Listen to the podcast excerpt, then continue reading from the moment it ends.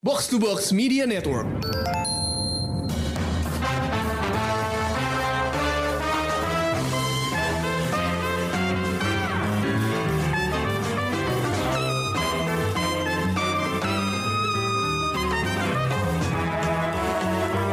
Jumpa lagi di Showbox Podcast dengan gue Lisa Dan gue Amy. Kita kali ini bakal ngebahas LA's Finest. Ini tuh female body cop movie gitu ya. Eh bukan movie, series, series. Series, series. Kayak series. Jadi eh, memang eh, agak beda nih karena dua polisinya eh, sama-sama cewek ya nggak sih? Iya. Jadi kayak memang eh, itu hal baru yang dijual lah oleh series ini. Eh, sebelum kita bahas series ini dengan lebih mendalam, dengerin dulu trailer dari LA's Finest. I've done some crazy shit in my day. Once broke the windows at my ex's Jeep in college. Stabbed Jody Thompson with some scissors. Who's Jody Thompson? Some bitch. Ready? Mama said I could be anything. That was the dope. Gangs and narcotics, I grew up planning my dreams. robbery, homicides, bodies dropping like it's the end of days. There's a common thread to all of this. Gabriel Knox. The color of mocha, hear me out. I have to go after him. This is for real. These people are dangerous. Yeah. Everything we crave is 24 Me too. Like the go- Damn, it's a party in here. I got this. Clearly. Are you wearing glitter? Beware. We have to trust each other. Let me help you. The app says there's a shortcut. The app can suck it. I know LA. What the hell are you doing here? You don't know what Knox is capable of. I'm not playing good cop tonight. I got a plan. Bad girls? Yep. You've got a perpetrator trunk. Izzy, we wouldn't do that, all right? We've got a snitch in the trunk.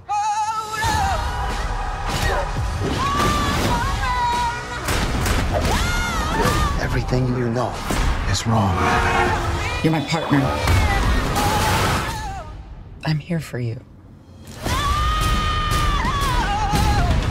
If we go to jail, I'm gonna have to shank you. You're gonna have to get past Roxy. Roxy. I go to jail with this face, first thing I do is wife up.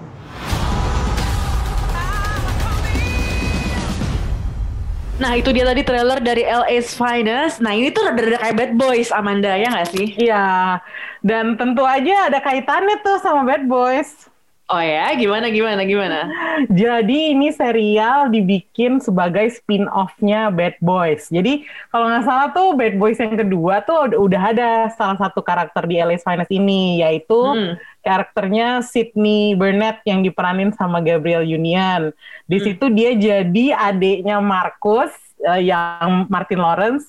Terus Hmm. kalau nggak salah dia pacaran sama eh, Will Smith-nya sama si gue lupa lagi namanya siapa Hmm, Mike I, I think I think Mike ya. Gue juga lupa sih. Nah iya terus udah gitu tiba-tiba dibikin aja gitu eh, apa namanya eh, spin-off-nya Eh, makanya ini juga serial kan produksinya oleh Jerry Bruckheimer ya eh, Ya. yang memproduksi film-film Bad Boys memang gitu. Mhm. Jadi ya nggak heran lah kalau misalnya eh, serial ini dibikin sebagai apa ya kayak full action terus eh, body cop banyak banyak humornya bercanda-bercandanya gitu loh. Iya, Jadi iya, iya. masih ada feel bad boys segitu tapi di sini bad girls ceritanya gitu Tapi gue Hmm? tapi gue agak tertarik karena kalau ini spin off-nya Bad Boys tapi judulnya LA's Finest gitu. Jadi iya eh, Kenapa ya? Kenapa nggak. Bad Girls? Iya, kenapa nggak Bad Girls? Kenapa enggak ya? Kan toh emang mereka kelakuannya begajulan. iya iya Oke. juga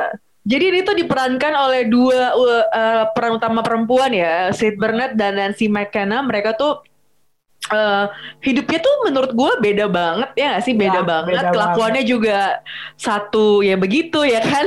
Uh, Kelakuannya juga beda banget. Satu masih single, satu udah berkeluarga gitu. Uh, dan kita bakal ngomongin nih apakah uh, mereka tuh uh, bener-bener apa ya? Bener-bener uh, mewakili lah ya, mewakili uh, profil-profil uh, perempuan ya nggak sih? iya betul Uh, sebenarnya menarik. Cuman kalau kita bahas nih sebenarnya cerita awalnya adalah ini adalah dua polisi Mm-mm. yang ditugasin untuk menjaga satu orang anak kecil gitu ya yang uh, sempat jadi korban gitu ya sempat jadi maksudnya dia tuh di uh, intro intro di series ini adalah di episode pertamanya dia lagi nyetir uh, begajulan gitu naik mobil karena babysitternya ditembak gitu kan ya. uh, uh, luka lah gitu ya sampai ya uh, nggak bisa nggak bisa nggak sadarkan diri gitu kan. Jadi dia nekat naik mobil untuk menyelamatkan babysitternya itu gitu. Ya, dan anak 11 tahun loh. 11 tahun. Jadi lo bayangin ketika ada uh, adegannya adalah mobil ugal-ugalan di jalan terus begitu terus ada orang yang marah-marah ya kayak what the fuck are you thinking? gitu. Pas dibuka adalah isinya anak kecil, yang kayak my nanny needs help. Gue kayak oh my god. Itu bener-bener uh, membuat gue yeah, shock yeah. loh adegan itu kayak what? Anak kecil? gitu.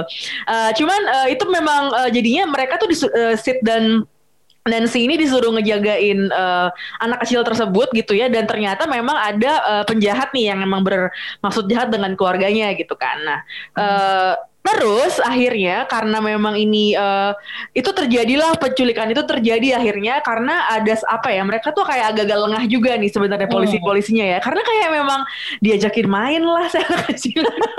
Gue agak-agak shock gitu. Iya sih lo harus bikin dia nggak stres. Cuma nggak hmm. jadi nggak ngeliatin situasi sekitar juga nggak sih? Apalagi yeah, yeah. tuh udah kayak safe house kan udah jadi kayak udah di safe house. Terus uh, masih kayak santai-santai bercanda-bercanda gitu gue agak-agak amazed juga gitu dengan biasanya kan kalau udah lo di safe house itu udah tegang banget kan sih iya iya iya. Gitu sih. Uh, lo sendiri gimana tanggapan lo tentang uh, eh, LS Finance ini? Karena kalau gue uh, menurut gue awal-awalnya menghibur banget nih dan dan sesuatu yang beda gitu ya dari uh, Bad Cop uh, ba, Cop Buddies Cop Bad Cop Cop Buddies uh, Entertainment lah gitu kalau lo gimana? Kalau gue yang menarik tuh di episode satu tuh ada satu kalimat yang dilontarkan hmm. sama gue gak tau Jessica Albanya apa Gabriel Unionnya ya. Yeah. Dia bilang, kenapa lo nyuruh kita nge-babysit anak ini karena kita perempuan? Terus semuanya jawab iya.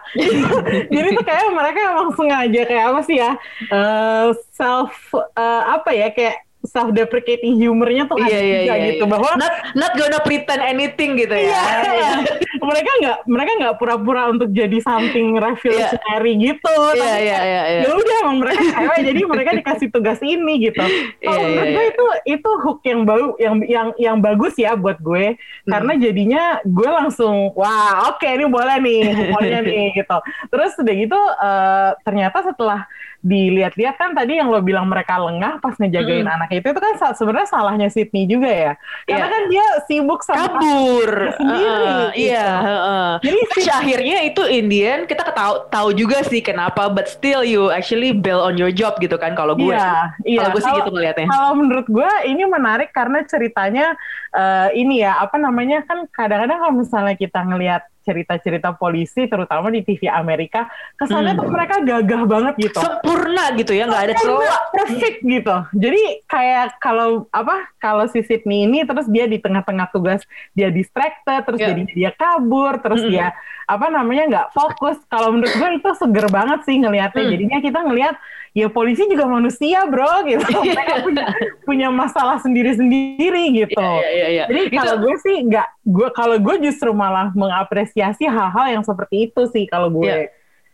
Iya iya iya. Gue ini sih gue gue uh, memaklumi sih karena memang kalau lo perempuan, lo sering banget disuruh multitasking ya at some point it's not even a choice gitu. Karena iya. kayak uh, jadi memang apa ya standar ganda ekspektasi dari masyarakat tuh emang it's real gitu kan. Lu dari an antara kerjaan dengan keluarga itu akan overlap gitu. Dan ketika mm -hmm. lo perempuan itu kayak ya nggak ada chip nggak ada pilihan gue harus memilih salah satu dulu nih. Karena uh, kalau enggak nggak nggak bakal kelar dua-duanya gitu kan. Ya. uh, menurut gue adegan sangat manusiawi sih.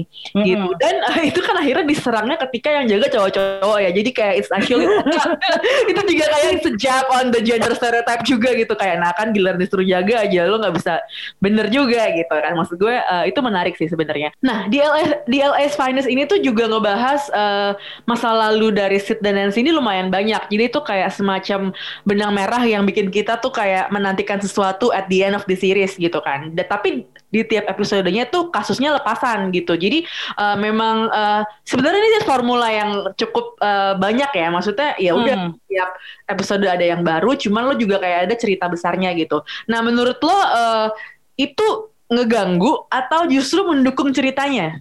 Kalau kalau yang tipe pembagian uh, storytellingnya kayak begini. Kalau gue gimana ya? Kalau menurut gue sih uh, sebenarnya nggak ada masalah dengan format kayak gini. Mm-hmm. Uh, format lepasan itu buat gue itu udah tipikal apa serial polisi Amerika banget deh prosedural mm. itu kan emang gayanya ya kayak gitu gitu. Mm-hmm. Cuman nggak tahu kenapa di sini tuh kalau menurut gue cerita cerita benang merah yang garis besarnya itu hmm. kelihatannya agak maksa gitu loh buat gue. Karena yeah. kok ternyata berhubungan juga dengan masa lalunya si Nancy gitu. Padahal tadinya it's thing gitu. Terus udah gitu tiba-tiba di apa di awal-awal juga udah ber, bersinggungan gitu. Jadi gue mikirnya kok kebetulan banget ya dia punya partner terus partnernya itu punya masa lalu yang bersangkutan dengan masa lalunya Sydney gitu. Jadi gue agak-agak eh kok agak-agak heavy handed banget ya gitu. Kesannya sengaja banget. Tapi kalau buat gue sih nggak masalah. Karena justru kalau buat gue justru cerita benang merahnya itu tuh yang lebih menarik dibanding hmm. cerita-cerita lepasannya. Kalau cerita-cerita lepasannya tuh kalau menurut gue banyak yang tipikal kayak ya, si kasus anak kecil itu contohnya. Betul, betul. Iya, itu kasus tipikalnya. Anak, uh, uh. Iya, kasus anak kecil itu kan lumayan menarik ya. Tapi terus hmm. kalau lo lihat episode-episode berikutnya ya udah eh, hmm. eh, ya gitu-gitu aja ya perampokan, ya orang apa nyerang cewek, terus ya, udah gitu ya, kayak ya biasa-biasa. Kasusnya terlalu breaking through breaking through gitu ya, Mas maksudnya nggak terlalu iya.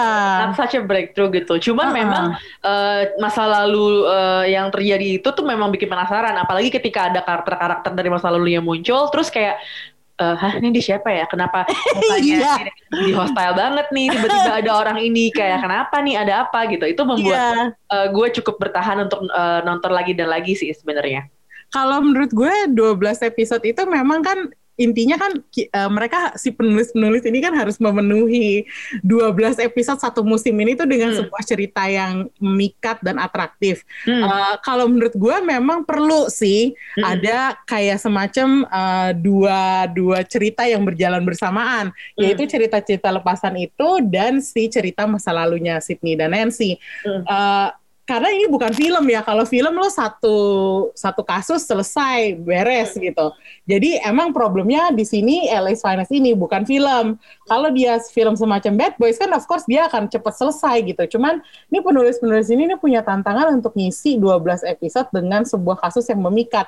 Untungnya mereka tuh eh, nggak uh, cuman mengisi dengan uh, kasus dan apa namanya ini ya dengan masa lalunya itu. Jadi ada hmm. juga drama keluarganya kan, hmm. drama keluarga Sydney sama bapaknya, drama keluarga Nancy dan suami dan anak tirinya. Jadi uh, lumayan banyak sih yang terjadi. Drama keluarga ya.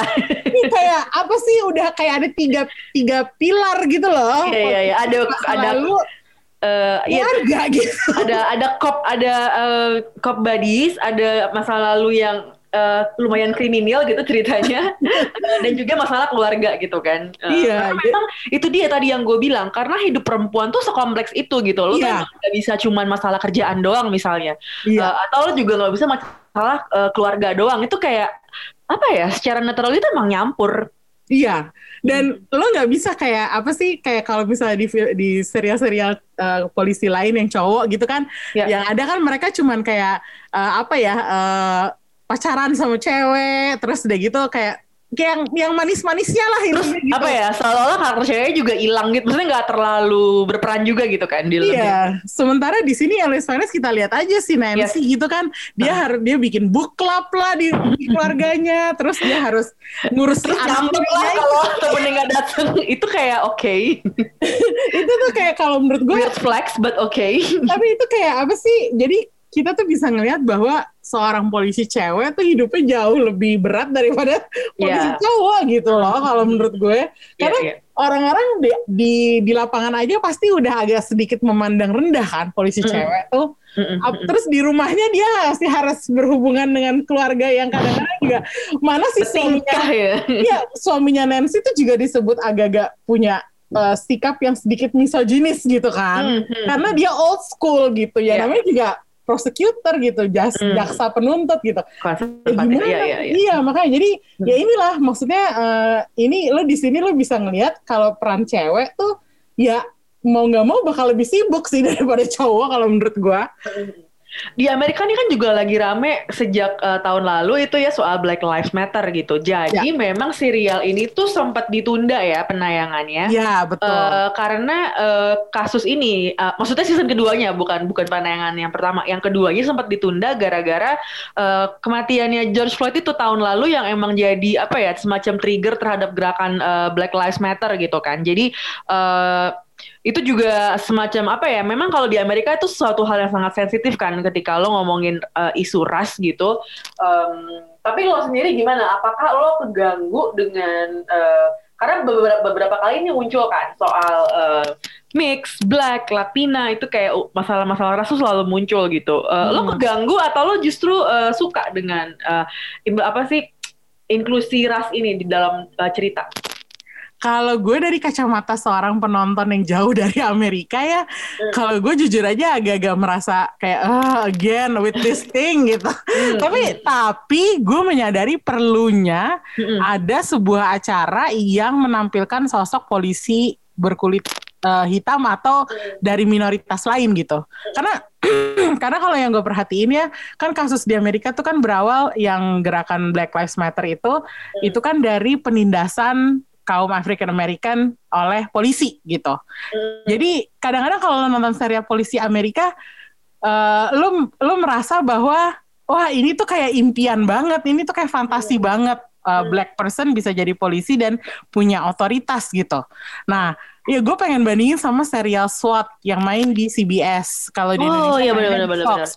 Nah itu kan yang main um, pemeran utamanya adalah Shemar Moore. Shemar Moore itu uh, lulusan uh, Criminal Minds yang uh, jadi uh, apa eksekutif produser juga di serial SWAT ini dan mm. dia kulit hitam dan dia naik ke posisi yang di mana dia seorang leader. Kalau menurut gue itu tuh penting banget ada sosok polisi uh, di uh, level yang tinggi untuk nunjukin bahwa nggak semua polisi tuh kotor gitu. Hmm. Gue nggak tahu uh, ini faktanya di Amerika tuh kayak gimana, tapi representation matters gitu. Hmm. Maksudnya bahwa ada polisi yang bukan dari bukan white and male itu penting banget sih kalau buat gue. Hmm. Jadi meskipun gue sendiri agak-agak mengeluh ya isu ras lagi, isu ras lagi, hmm. tapi gue menyadari pentingnya itu gitu. Jadi ya I can forgive that. Maksudnya ya mau nggak mau inilah mungkin salah satu cara untuk mengedukasi masyarakat Amerika dan masyarakat di luar Amerika yang belum melek tentang isu ras di Amerika adalah melalui entertainmentnya gitu loh. Ya, ya, ya. Memang ini sih uh, pada akhirnya setiap uh, produk entertainment itu adalah produk waktu waktu uh, dia diproduksi kan. Jadi mm. uh, itu benar menandakan ketika ya ketika dia lagi ini tuh memang ketika dia dibikin memang itu saat itu isu yang santer ya itu yang tercermin dalam uh, yeah. ceritanya gitu kan dalam percakapan-percakapan di dalam serialnya kayak gitu kan. Jadi emang uh, itu kayaknya emang nggak terhindari ya dan maksud gue yeah. memang harusnya uh, TV apa sih cerita yang bagus tuh yang kayak gitu sih yang inklusif terhadap perubahan sosial di sekitarnya gitu kan. Uh, jadi emang ya oke okay lah walaupun memang ketika lo nonton ya it's such an American ini ya maksudnya view gitu. kalau kemarin lo kalau kemarin lo tahu tuh yang kasus uh, Bali itu yang orang dari Bali dideportasi itu itu yeah. kan uh, kerasa banget kan gap antara uh, orang Amerika mau ngeliatnya gimana sementara orang kita yang kayak ya kita sih nggak tahu ya isu di negara lo gimana coba kalau di kita itu gentrifikasi gitu. Jadi yang kayak gitu-gitu tuh menurut gue ya ya udahlah itu memang produk suatu um, karya uh, yang terkungkung sama isu sosial dan uh, wacana dan juga uh, apa ya cultural social norms yang berlaku di saat itu gitu kan ketika dia dibuat Iya, eh, dan kalau misalnya kita ngebandingin sama serial-serial Eropa, misalnya dari Inggris atau dari Perancis, itu tuh nggak segitunya gitu ditonjolin. Meskipun ada ya beberapa hmm. uh, serial yang nonjolin hal itu gitu.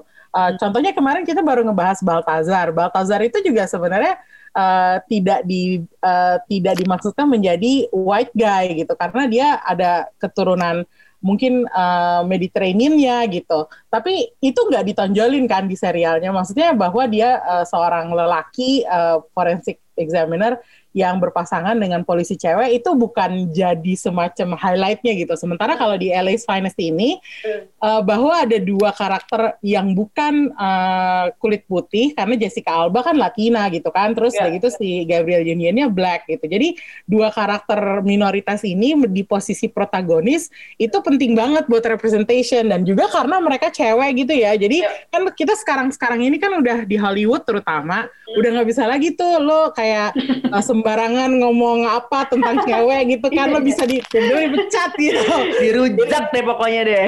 Nah itu dia. Makanya kayaknya nih serial emang uh, bermaksud untuk menunjukkan hal itu. Tapi gue gue gue gue sukanya adalah mereka uh, mereka memasukkan itu sebagai humor di dalam serial juga gitu.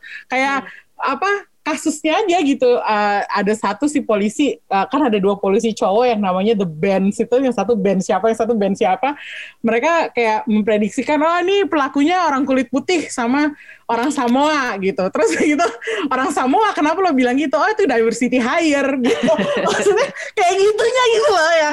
Yang kalau menurut gue emang tang incik banget gitu. Ya ya ya ya. ya. Oke itu tadi pembahasan kita ya soal uh, eh, LS Finest non spoiler dong. Uh, kali ini kita full non spoiler. Jadi memang kalaupun tadi ada dikit-dikit bocor-bocor cuman karena ada karakter yang muncul atau apa supaya buat kepentingan kita ngobrol di serial juga sih. Cuman menurut gue non spoiler sih yang tadi kita bahas ya nggak ya? betul. Hmm, jadi lo tinggal sekalinya. ya sekalinya. Jadi lo tinggal pantengin aja tuh sampai akhir ceritanya gimana tuh si Sid dan Nancy dengan masa lalunya masing-masing gitu kan. Jadi uh, ada yang problematis kan karakternya, ada yang hmm, ada yang ya oke okay lah gitu kan. Cuman uh, emang ini tuh lumayan ini sih. Uh, work uh, kerjanya tuh adanya di antara balancing antara cop show sama family dramanya ya. Hmm, itu hmm. yang itulah key key highlightnya ya kalau hmm. menurut gua. Hmm. Gitu. Oke, okay, itu kali ya pembahasan kita soal LS Finest uh, tayang di Mola TV. Ini bisa ditonton kalau lo langganan. Kalau gue sama Amy sama nih, kita pasti ngambil paketnya yang yang premium uh, supaya bisa ada HBO Go-nya. Lumayan kan lo sekali bayar uh, dua OTT terlampaui gitu. Jadi seru banget. Kita bakal ngobrol lagi minggu depan. Itu kita bakal ngobrolin, mungkin kita akan ngobrol satu serial dari Indonesia. Oke. Okay. Hmm. Ya. Jadi ini produksinya Life Iya, ketahuan. Oh. Detektif Solim. Jadi kalau lu lu ada yang udah dengerin Mbak Lala Timothy di Clubhouse, ya kemarin tuh uh, rame banget tuh orang-orang film uh, ngumpul di Clubhouse untuk apa ya? Mereka tuh catch up karena udah lama gak ketemu kan karena pandemi, terus lagi nanya masing-masing sibuk apa gitu kan. Uh, terus ya akhirnya produk-produk yang mereka garap ya, film-film yang mereka garap atau series gitu semuanya yang berhubungan dengan OTT gitu karena belum berani untuk uh, lanjut bioskop gitu kan. Mm. Uh, nah tapi terus uh, karena detektif Soleh ini udah keluar gitu ya minggu depan mungkin kita bakal bahas itu tuh barengan sama satu episode Mola Living. Oke. Okay. Uh, siapa subjeknya kita tunggu aja minggu depan. Oke, okay, thank you banget udah dengerin sampai minggu depan. Bye bye.